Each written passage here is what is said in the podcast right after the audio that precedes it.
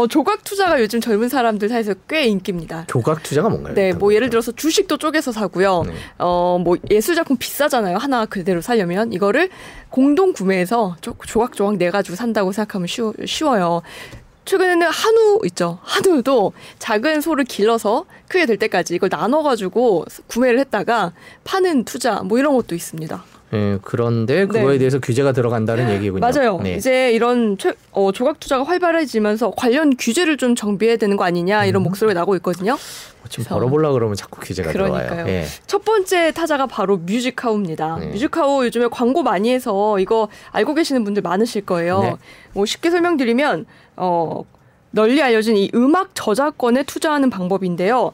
그런데 이 저작권을 투자자들이 사서 여기에 대한 돈을 버는 게 아닙니다. 정확히 말씀을 좀 드려볼게요. 네. 어, 저작권 구조 CG를 제가 준비해 봤는데요. 네. 이걸 보시면 저작권은 크게 이 작사가와 작곡가들이 갖는 저작권이 있고요. 예. 그 다음에 음반 제작사가 갖는 저작 인접권으로 나뉘어집니다. 음. 근데 저작권을 먼저 설명을 드리면 이건 저작 인격권 또 저, 저작 재산권으로 나뉘거든요. 네. 보이시죠?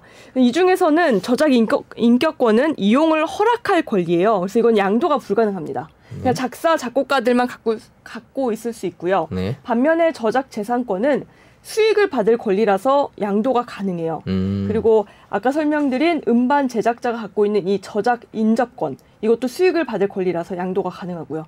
이 지금 강조 표시가 되어 있는 이 두 가지를 뮤직하우가 사들이는 거예요. 네. 그래 놓고 어, 투자자들에게 이걸 판매를 합니다. 음. 옥션으로 판매를 하고요. 네. 투자자들은 이거를 사서 뭐 물론 하나를 다 살 수는 없습니다. 너무 비싸서 조각 낸걸 이제 사가지고 이거를 다시 마켓에서 사고 파는 거래도 할 수 있고 또 계속 갖고 있으면 저작권료도 나와요. 두 가지의 아. 수익을 볼 수 있는 구조입니다. 아 저걸 갖고 있으면 저작권료를 받는 거군요. 그러니까 일단 맞습니다. 주식으로 따지자면 저 저 저 재산권이 가격이 네. 올랐을 때는 주식 가격이 오르는 것처럼 음. 소득이 있는 거고 네. 그다음에 배당 소득 들어오듯이 그렇죠. 여- 역시 부수익으로. 네, 부수익으로 들어 음. 주식이랑 비슷한 구조네요. 네, 맞아요. 조각조각 내서 사는 거랑 비슷한 음. 구조군요. 지금 회원만 100만 명이 넘고요. 투자 금액은 음. 3,300억 원을 넘겼다고 합니다. 여기 스탭들 중에 젊은 분들이 많은데 음. 혹시 투자 해보셨나요? 네. 아, 없, 없, 광고를- 없다고 아까 네. 그렇지 않아도 다 확인했습니다. 아 그렇군요. 네. 어 그런데 제가 말씀드렸듯이 방금 이게 너무 주식이랑 비슷하잖아요. 네. 그래서 정부 규제가 들어가려고 하는 음. 겁니다.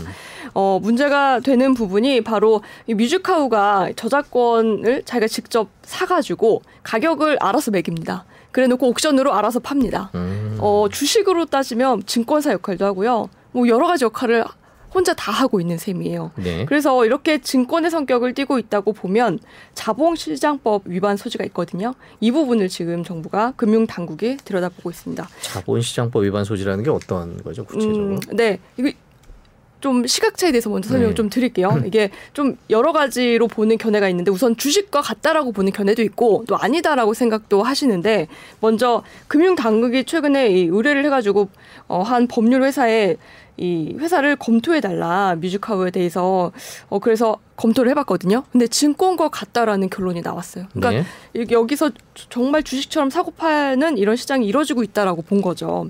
그런데 반면에 이 각 부처에도 해설은 달랐는데요. 문화체육관광부에서는 최근에 여기 뮤직하우에 대한 보고서를 냈는데 여기를 보면 어 저작권을 거래하는 게 아니라 사용료 분배 청구권을 분할해서 판매하는 거다. 그래서 민법이 적용되는 사적 자유 영역에 속한다 이렇게 돼 있습니다. 이런 거 보면 이건 증권의 성격을 띠지 않는다고 결론을 내린 걸로 볼 수 있죠.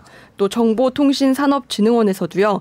어 이게 사실 새로운 투자 플랫폼이고 이걸 그 전통적인 틀에 끼워 넣어서 규제를 하는 것은 바람직하지 못하다라는 결론을 냈습니다. 그러니까 이런 여러 가지 시각이 있어요. 그래서 이게 어 규제가 될지 안 될지는 아직 이제 확정이 된 건 아니고요. 음, 관련 업계에서는 이걸 어떻게 바라보는지 이 시각이 조금 신선합니다. 네. 의외로 이런 논의 자체를 굉장히 반기고 있다고 해요. 그 이유가 어, 주식도 마찬가지지만 불확실성을 해소할 수 있고 또 이 규제권 안에 제도권으로 편입할 수 있는 기회가 생겼다라고 보고 있다고 합니다. 투자자 입장에서는 네. 뭐 괜히 또 규제 들어왔다고 해서 네. 뭐 이것저것 달라지는 거 아닌가 불안할 그렇죠. 수도 있을 것 같아요. 이게 제일 궁금하고 네. 중요한 부분인데요. 네. 어, 그래서 그런지 지금 뮤직하우 내에서 이 투자도 예전처럼 이 사고 파는 마켓 시장도 활발하지 않고 어, 수익도 예전 같지는 않습니다. 네. 저작권료 수익이. 어, 그런데 여기서 중요한 건 이번 조치로 이제 뮤직하우가 어, 투자 중단이 되는지 여부인데 이제 법조 관계인들 그 저희가 의견을 모아봤거든요. 그랬더니 어, 뮤직하우가 증권성이 있다는 것으로 결론 날 가능성이 크다고 해요. 네. 그런데 어 투자는 중단되지 않을 거다라고 보고 있어요. 왜냐하면 투자 계약 증권으로 분류될 가능성이 크다는 건데요. 이게 뭐냐면 어 투자 계약 증권으로 분류가 되면 증권 신고서 같이 이런 뭐 규제 틀만 갖추면 그 뒤에 보완을 통해서 정상적인 거래를 계속 할 수 있도록 해주는 겁니다. 그래서 어 앞으로 이런 제도권 안에 편입이 되고 또 좀 안정적으로 거래가 되면 오히려 이 투자가 더 활발해질 수 있다 이렇게 관련 업계에서는 보고 있습니다. 뭐 코인도 그렇고 이쯤 되면 궁금한 게 수수료는 얼마나 받아요? 이게? 음. 아 이게 중요해요. 그래서 네. 제가 이거 투자할 때 주의하시라고 이 부분을 꼭 설명을 드리는데요. 네.